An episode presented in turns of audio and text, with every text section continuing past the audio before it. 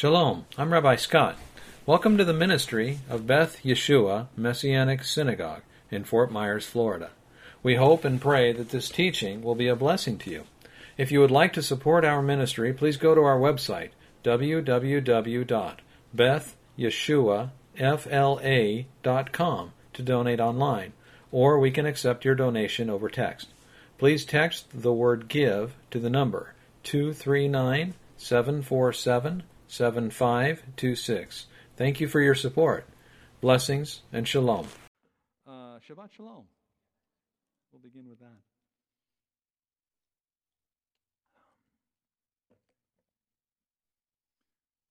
When I was in my early 20s, I had, like all of us in my faith was young, all of us had perplexities and questions for Adonai, things that we'd work on and try to figure out.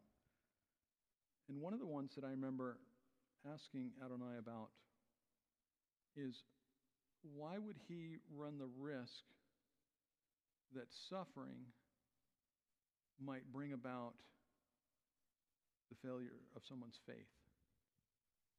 Why would Adonai run the risk of somebody's faith being compromised or being injured or being destroyed?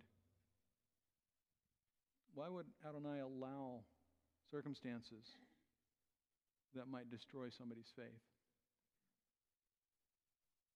Because, let's be honest, sometimes circumstances are pretty incredible. If Adonai allows suffering,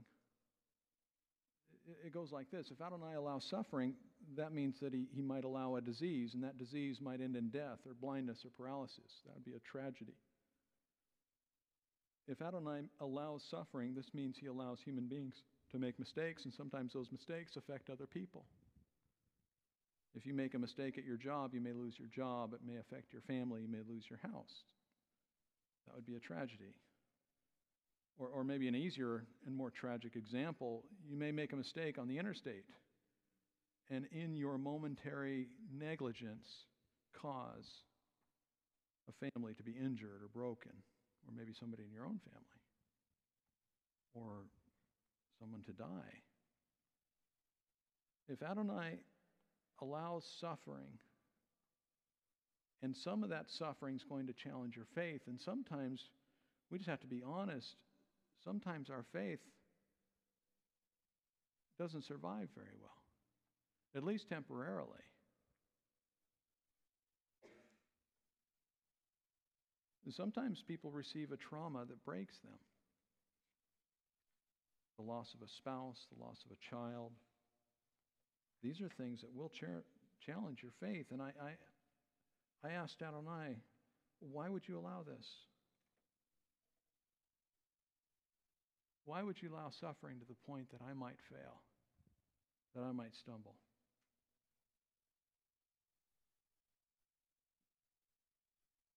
See, you don't go very far down the journey of knowing Adonai without confronting this reality, this possibility. And it remains the topic that is probably one of the most difficult to deal with.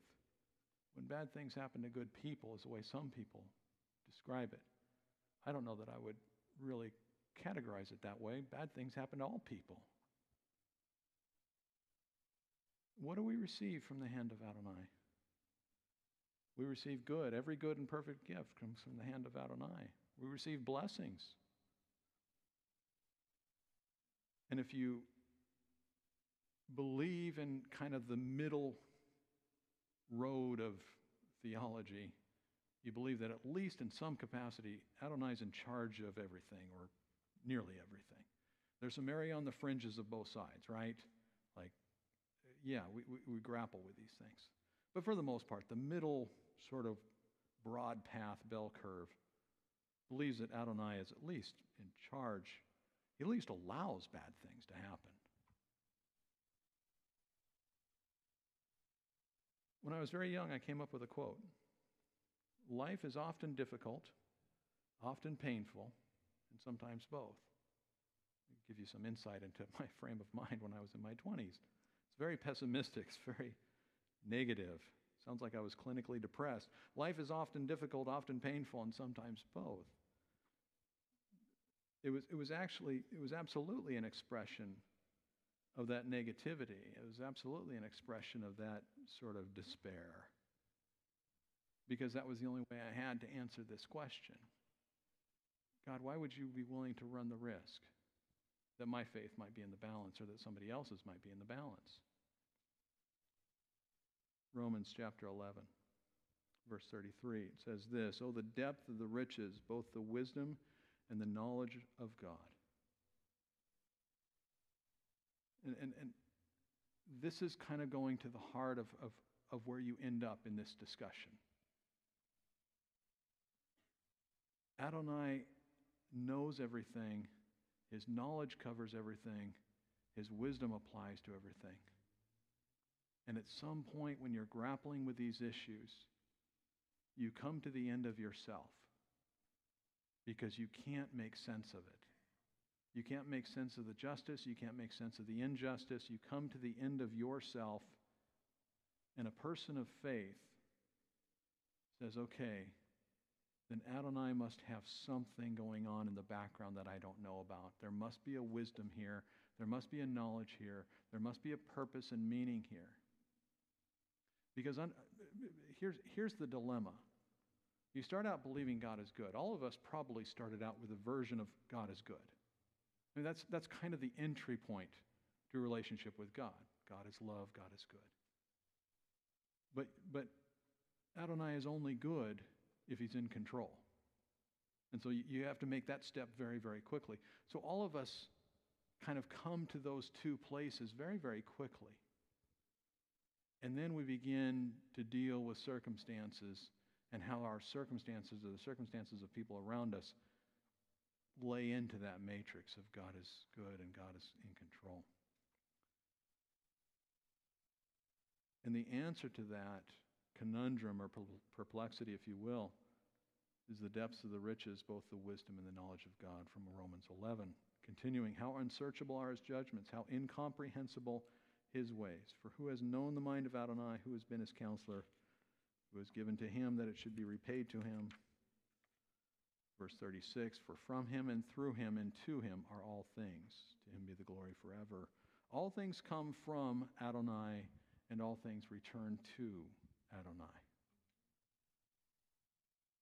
From the trials of life, including the sufferings and traumas and difficulties, if we are to take this literally and accept this, the Word of God, then we have to believe somewhere in our hearts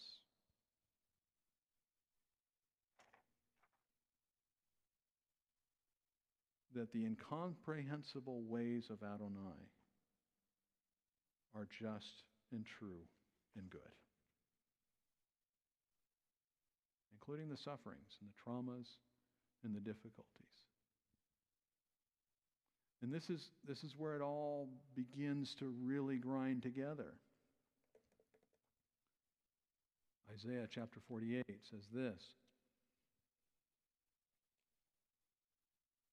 "Behold, I have refined you, not as silver. I have tested you in the furnace of affliction." Somehow we come to the place in our journey where we see at least some of our struggle, some of our trials, are at the express purpose of Adonai. And we read this: "I tested you in the furnace of affliction."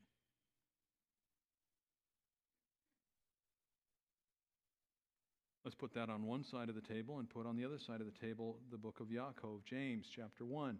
Every good and perfect gift is from above, coming down from the Father of lights, from whom there is no variation or shifting shadow. We have to be honest. In the middle of these two statements, in the middle of this spectrum, if you will, is our faith. Excuse me. I spoke briefly about systematic theology last week, about how the book of Job cannot be used to build a systematic theology. not its purpose. Rather, the book of Job is a story about a very real man, a real story about a real man with very real struggles just like us. In the honest, real consideration of your life, your blessings, your trials, your hardships, your sufferings, the abundant and unearned and undeserved times when you are blessed beyond explanation, and then the unearned, undeserved times when you received the injustices or the persecutions or the injuries. Yes, an honest view of your life will confirm both these experiences of undeserved suffering and undeserved blessing.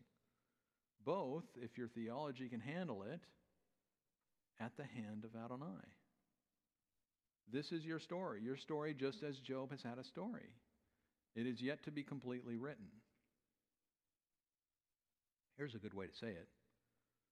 Your story is authored by Adonai,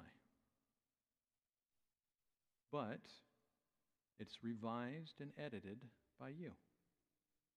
What do you do with a book, with a manuscript? You take it to the publisher and you give it to them. Sometimes they give it back and say, rewrite pages 14 through 95, something like that. Or consider doing something completely different.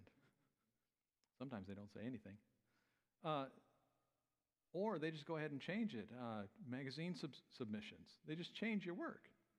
They just rewrite it for you to make it fit what they want it to say, or so on and so forth. We're the editor of our story. Adonai's the author. He has this plan of our lives. And then he gives it to us, and we manage it. It's as if you are the editor and publisher, as if Adonai has handed you an epic novel for you to decide its final form. Because it is a story, a living, breathing, active, incomplete, unfinished story of you, which is your faith, which is your spirituality.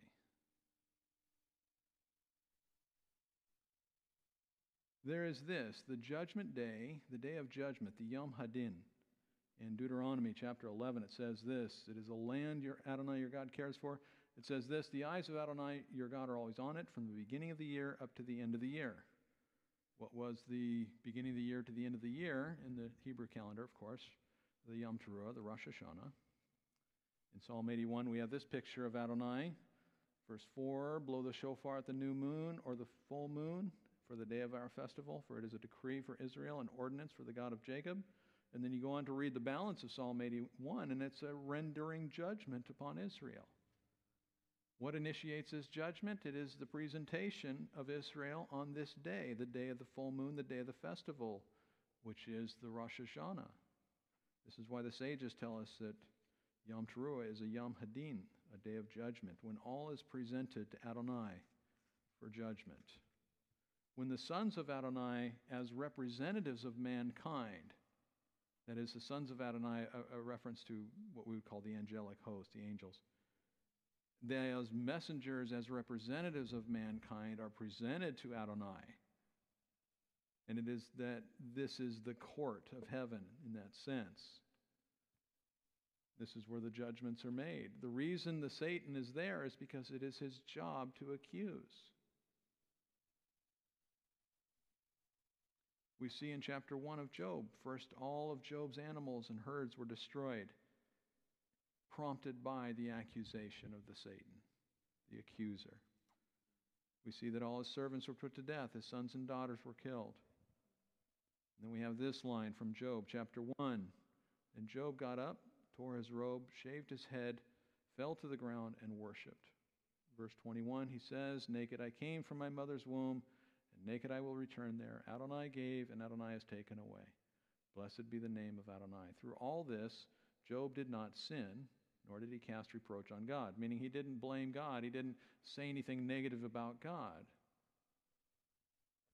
Job seems to be holding. His faith seems to be intact. And look how the story develops in chapter 2. Again, the day came when the sons of God came to present themselves before Adonai. And the Satan also arrived from among them to present himself before Adonai. The commentators indicate that this is probably a year later, because it's the same day, it's the same presentation, it's the same day of judgment when the angels came to present.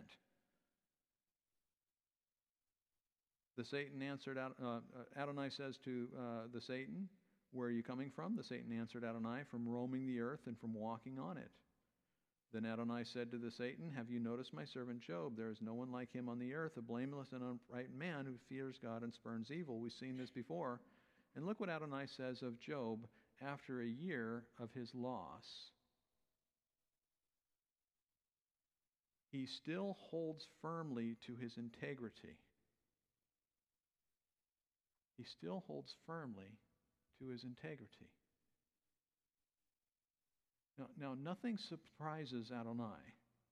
He knew how Job was going to react. But Adonai would point out, he's still holding faith. He's still strong.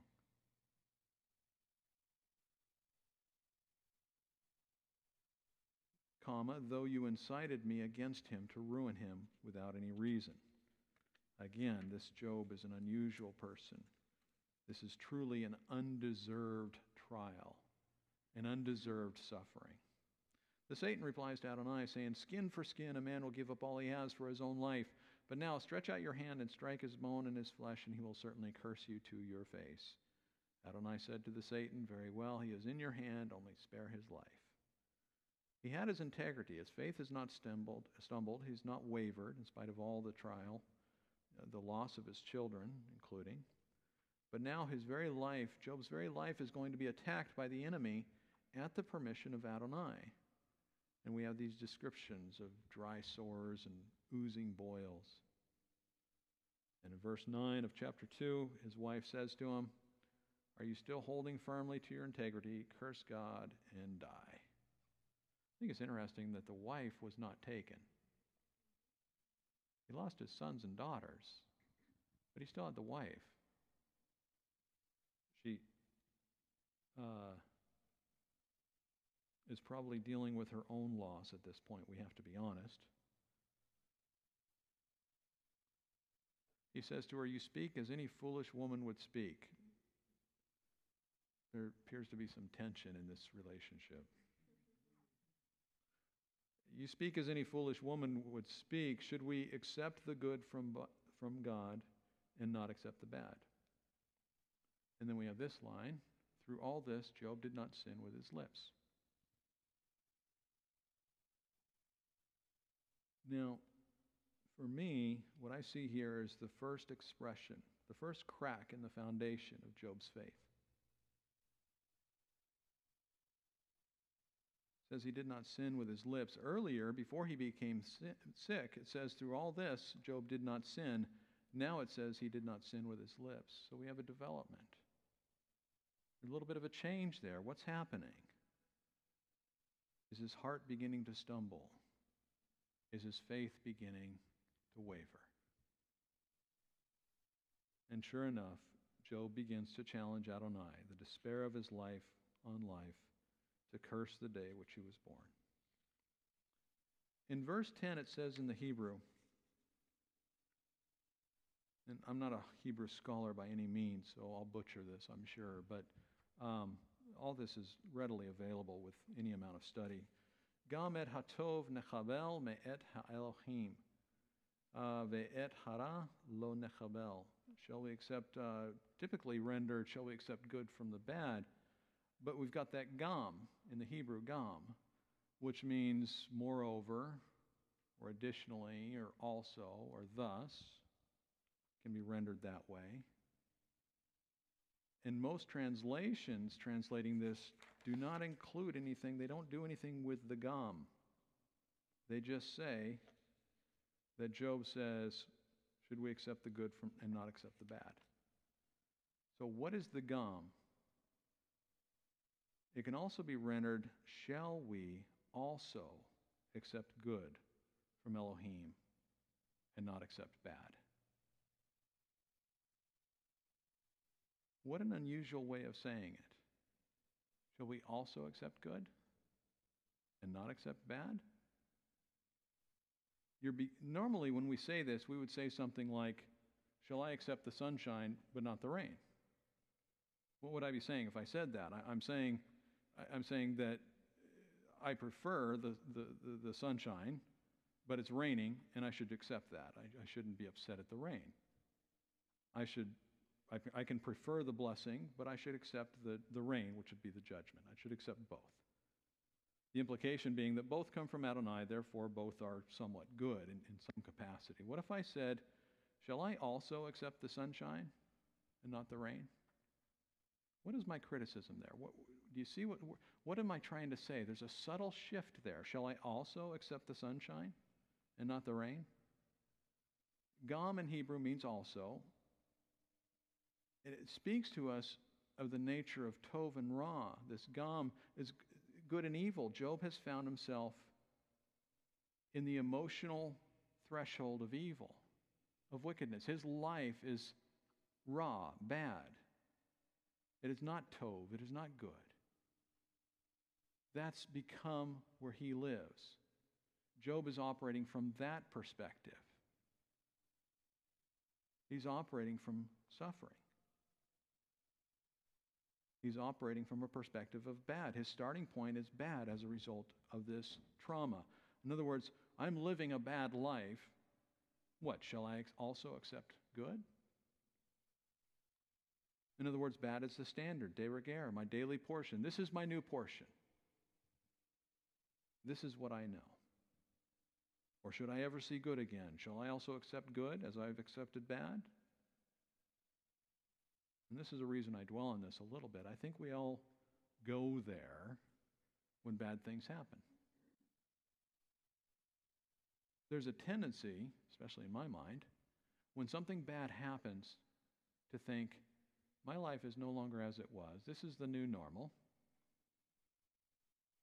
There's a tendency to not see beyond the end of your vision and to think, well, this is all it's ever going to be.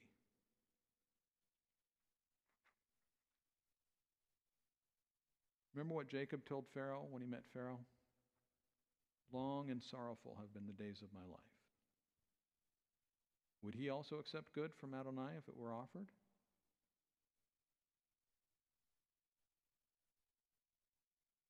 I think we need to be honest about the tendency to run to negativity, to despair, to despondency, and depression. But I want to take this another step. This isn't just a reprimand for stinking thinking or negativity when you deal with life's trials.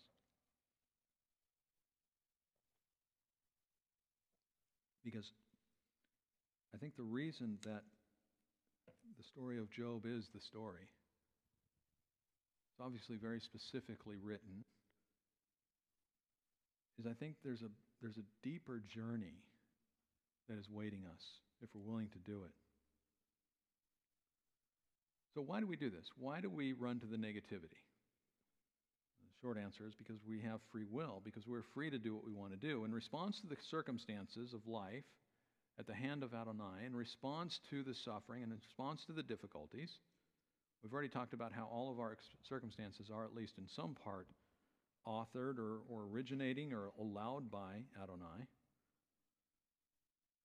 In response to the circumstances of life at the hand of Adonai, we have this free will moment to engage with the trial and the suffering in whatever way we like. Isn't that the joke with the glass is half empty, the glass is half full? Right? I mean, choose how you're going to handle your difficulty. That's either, there might be a blessing, there might be a judgment in here, but I'm choosing to see it in the best light. That is an expression of the free will response to that moment.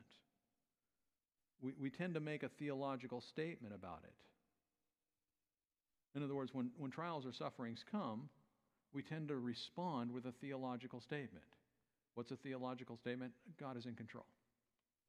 There's your theology. And isn't that how we comfort others who are going through suffering? God is in control. Or sometimes God loves you, and he's going to show himself to you during this. But do you see there's a lot of theology going in there, right? It's almost just a theological statement. At the heart of this is this amazing creation of free will in the heart and the mind of humankind. remember the phrase, I think, therefore I am. It's in philosophy. I'm not sure who said it originally. But this phrase, I think, therefore I am. It begins with the I. It's only 5 words, but it's a very powerful phrase. I, which is the identity, the human, and the next word is think. Well, already we've got a compartmentalization. It's the I, it's this me human, the human, think. So it's the human who is existing and then engaging in an activity. But the engagement of the activity, think, is with dealing with things at arm's level. In other words, my car breaks down, I, the person, think. I'm going to process the fact that my car broke down. Or in a terrible example, my child has died, my child has perished. I think, in other words, I'm going to process this thing. But do you see that there is a separation between that? I think, therefore. So after having thought, there is a therefore. I'm going to do or be something as a result of my processing something. And then, of course, in this case, I think, therefore, I am. But do you see the machinations of that? Do you see that that's machine-like? It's data input, process, decision-making, output. And there's such removal and disconnection. The therefore is a result of this. I have measured, I have considered, I have studied, I have grappled with a truth, I've grappled with a circumstance, and I've made a change. My identity now is the product of the pre-me and the post-me. I think, therefore, I am. I have a new identity based on my processing. Okay, so let's put all that to the side. Consider Adonai. Adonai is all-knowing. Adonai would never say, I think, therefore, I am. What did he say? He said, I am. He knows everything, therefore he is never the product of his thoughts. I, the Lord, do not change. He's never the product of his thoughts. His thoughts are his identity. Therefore, he doesn't wrestle and grapple with something like we do.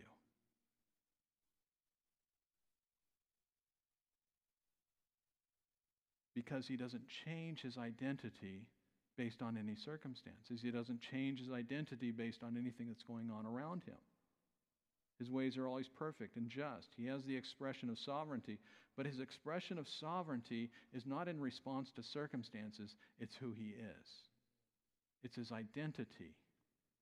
He is what he thinks, and he thinks his thoughts are expressions of who he is. We as humankind are created in his image. Therefore, we are a kind of free will expression of him. This was necessary, this free will was necessary in order to give authenticity to our love, to allow us to love. We have to have a choice in our love. We have to have a choice to respond to him. Otherwise, it wouldn't be free will. Free will must have its head. It must have its reins. Job was the pinnacle of a disciplined, godly free will. He was the ultimate achievement, the ultimate accomplishment of free will. His children who had parties and revelries had free will, and Job chose his free will to atone and sacrifice for his children. But there's always a polarity to free will. In other words, free will can, well, let me say it this way.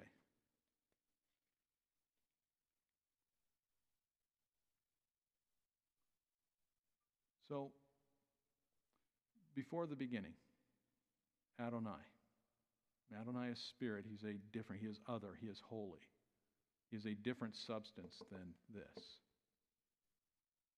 And out of his substance, which is his spirit, which is his spirituality, out of that otherness, he brought forth this reality. It begins with the heavens and the earth, the light, and so on and so forth. So we are created out of him and his substance, and we are a physicality out of his spirituality, if you could say it that way. We are physical out of his spirit. He brought forth physical out of the spirit.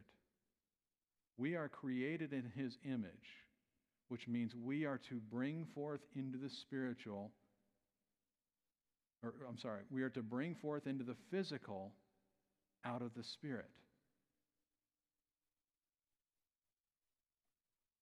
When we are dealing with trauma and trial and suffering, what we have a tendency to do, and this is an expression of the fallen free will, is we have a tendency to take the physical, our circumstances, and try to bring forth something in the spiritual. That is, I've experienced something that's a suffering in the physical, therefore I make a spiritual conclusion out of it that affects my spirituality, that affects my faith, that affects my relationship with Adonai. My spirit life now is being brought forth out of my physical life. And it was never meant to be that way. In the image of Adonai, we were to bring forth from the spirit, which is our connection to him, into the physical.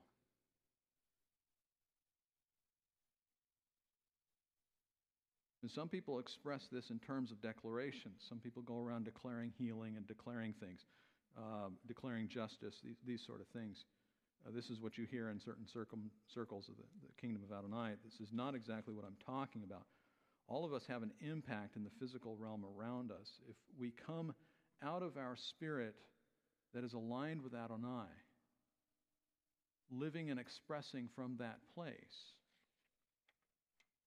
then we will bring forth life and truth in the physical. If we come out of our flesh, which is a product of this fallen physical world, and if we try to impact the spiritual, we're always going to get it wrong. This world, the fallen world, the physical world, how do we know this? Because when a person becomes sick, their faith can stand and hold. You can become sick and not have your faith waver one little bit. And there are some, I'm sure, who've gone through incredible trials, and their faith never wavered. Job's did. But I'm sure there's some who have a faith way better than mine, and your faith doesn't waver at all. Do you see? We all acknowledge that that's possible. Why is that possible? Because the physical is a servant to the spiritual. Do you see that? Unless we flip it and we say, well, because of my circumstances, because of my suffering, now I look at all this theology that I thought I believed, God is good, God is in control, and there must be a flaw in the ointment somewhere. There must be a qualification. God is good for you, but not for me. God is in control for you, but not for me. Do you see that? That's a theological statement. It carries huge implications, right? I mean, I understand the knee-jerk reaction. I understand the emotions in that moment.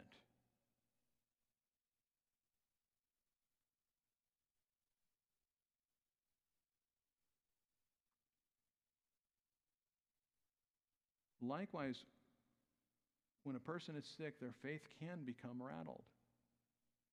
Or when they go through suffering, their faith can become rattled and devastated.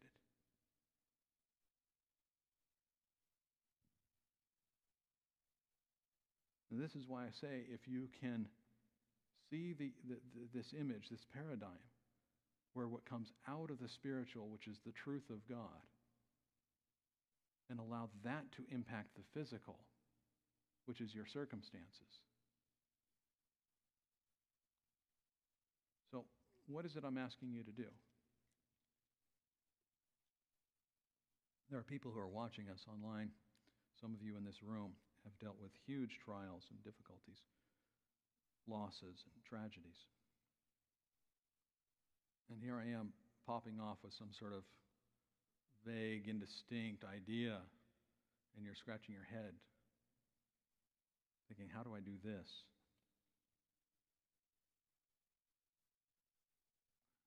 And this is what I submit to you, and this is why I believe Job is so important for us to help us understand this, is that Job went down that road of blaming Adonai, of accusing Adonai. Job went down the road of his circumstances affecting and impacting the spiritual, his spirituality, his spiritual connection with Adonai. He went down that road for a little while. But the end of that road is chaos and loneliness and confusion. And then Adonai stepped in, and Adonai reminded him, like we talked about from Romans 11, this in the beginning, the depth of the riches, both the wisdom and the knowledge of God, how unsearchable are his judgments and incomprehensible his ways. And then Job was able to refocus and come back, and it says at the end of the book, he repented. It says he repented. Repenting is changing your direction, about face, 180 degrees. And this is what I would say. If you have suffered, if you've had a trial, if you've had a tragedy in your life, yes, you're going to process this. And your free will is going to come into play. And you're going to have a decision to make as to what side of this paradigm you want to invest, where you want to live. And it's going to be difficult for you. I get that. It's going to be very difficult for you. It was difficult for Job.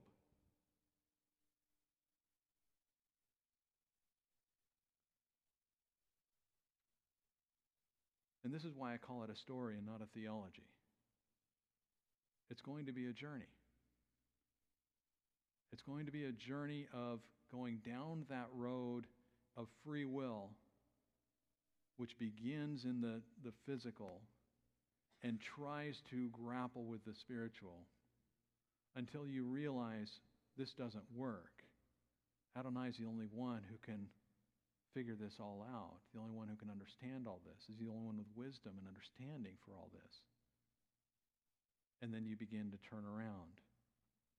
That's the journey that is necessary in order to process suffering. It is the reality of a human story. We begin with our trial, our suffering, and we swing down the road of focusing on the physical, the circumstances. We demand that Adonai submit to the trial, our trial of accusations, the accusations of our circumstances. We demand Adonai be judged. We demand that the spiritual be judged by the physical. Or even to say it another way, we demand that the spirit be judged by the physical.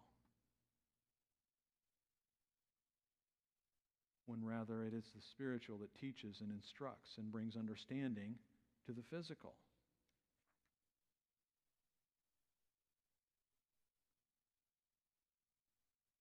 Remember at the beginning of this, when I was talking about that Adonai brought forth life out of his spirit. He brought forth life out of himself, his essence. As you overcome the physical with the spiritual, as you determine this paradigm, you will bring forth life from the spiritual to the physical because you are made in the image of Adonai. This is not something you need a clever prayer for. It's not something you need a specially worded blessing for.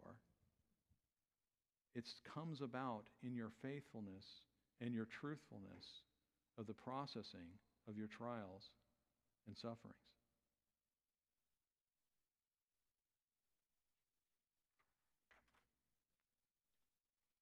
Do you have John 7, Matthew? On the last and greatest day of the feast, Yeshua stood up and cried out loudly, "If anyone is thirsty, let him come to me and drink." What does that mean?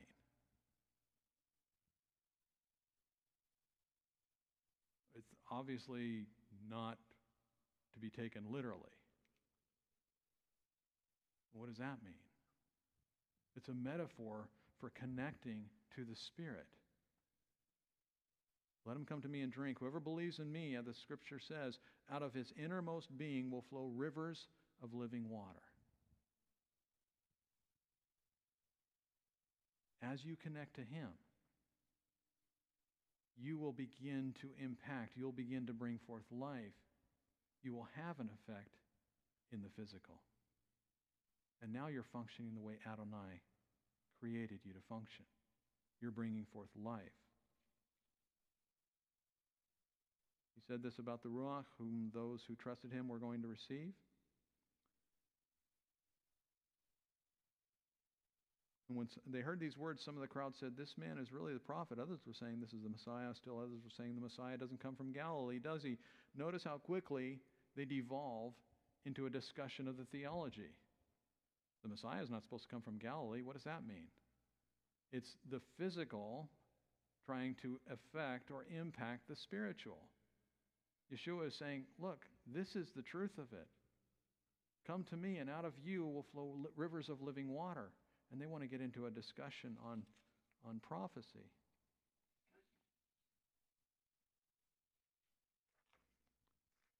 So this is what I offer you. It's not something that needs special secret. It's the living of your life. It's the processing of your faith. It's giving yourself permission to grieve and to mourn. It's giving yourself permission to be angry. And I find myself just as indignant as Job was with his three friends and the other one. Because we have to have permission to take this journey. But I'm just submitting to you that the end of that journey is connecting with the Spirit. Yeshua said this, these rivers of living water were about the Spirit that some were going to receive who hadn't received it yet. It's connecting to that, and out of that Spirit, allowing that to affect your circumstances. Now here's the dilemma. Immediately your flesh is going to get involved and say, okay, I've connected with the Spirit. How come I'm not healed? I've connected with the Spirit. Why don't I have a new job? I've connected with the Spirit. Why didn't I get my way? Sorry, your story's not over yet. Because what you did is you started to connect with the free will side of doing it the way Adonai would have us do it, which is to bring forth life in the physical out of the spiritual. We started to do that, and then we got focused, we got distracted by our circumstances again. And now we're stuck back in the physical, trying to get the spiritual to change according to the demands of the physical. Yeah, it's going to be a trial. It's going to be a task to keep your faith and your focus. But this is part of the story, is the journey of growing in that and learning to do that. This is what it means to receive from the hand of Adonai. What is it that Job received from the hand of Adonai? The death of his children? The loss of his flocks and herds and cattle? This is the mystery of it. Every good and perfect gift comes down from the Father of heavenly lights. Every good and perfect gift is that connection to the Spirit of God.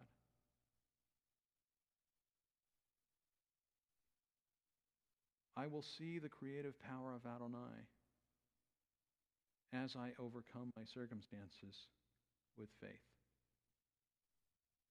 I will see the creative power of Adonai as I overcome my circumstances with faith.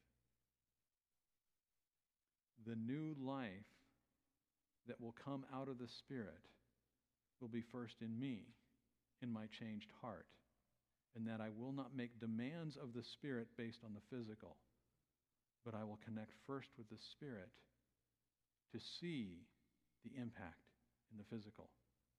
And the promise is clear. I've come that you might have life. Yeshua is going to bring forth life in us. We get so distracted with our worldly needs and our circumstances, and I agree, the tragedies are incredible. We get so distracted by those things that we don't see what that real abundant life was supposed to be.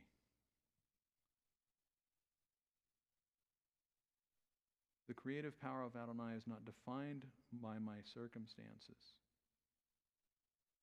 Rather, it is expressed by my faith in my circumstances.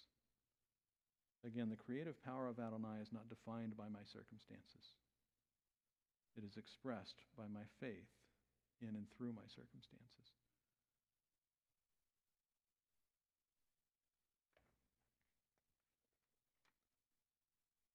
This will be the first miracle, is just being able to connect with Adonai in spite of the trials, in spite of the suffering. That will be the first thing to change. When I realized, you know, the comment from my 20s, I said life is often difficult, often painful, and sometimes both. It's rather clever, isn't it? It's depressing. When I realized that overcoming my circumstances was found in connecting with Him and had nothing to do with my circumstances anymore. And then it doesn't matter what my circumstances are. Now, the truth of the matter is, if we're talking about the loss of a child, loss of a spouse, these things are going to be painful. And we see that in Job. We see that after getting sick, he didn't sin with his lips. We see his face start to waver. We see him curse the day that he was born. Yes, that's part of this. If I can say it, that's allowed in order for you to be authentic, in order for you to be real, just so long as you find the dead end, the cul-de-sac, if you will, of free will in demanding that your circumstances affect the spiritual.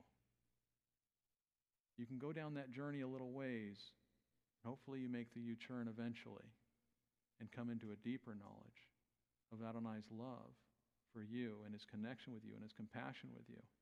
And that is the truth of it. There is no theological conclusion that's going to give me comfort. If you've lost a spouse or a child or a parent, there is no comfort in theology. There's only comfort in connecting with Adonai and with His people. So I offer you this. We're going to spend one more week in Job. I have one more way to look at it, if you will. But we are a community, and consider also this, that the expressions of Adonai are in our community, in our fellowship. And if you can find places within the kingdom of God, within our fellowship, to communicate, to share, to connect on these things, whether it be your circumstances or whether it be your tragedies. Yeah, we find it hard to be vulnerable sometimes. But if we can get past the vulnerabilities and learn how to be vulnerable and learn how to love each other and support each other, not with theology, but with the real comfort of the Spirit. If you come to me with your sorrow and your sadness, hopefully I don't consider a pithy Bible verse to be real comfort, but rather it's a journey that we'll walk through. And I guarantee, if we can walk through that in faith, we will see the love and comfort of the Spirit in Adonai. Shabbat Shalom.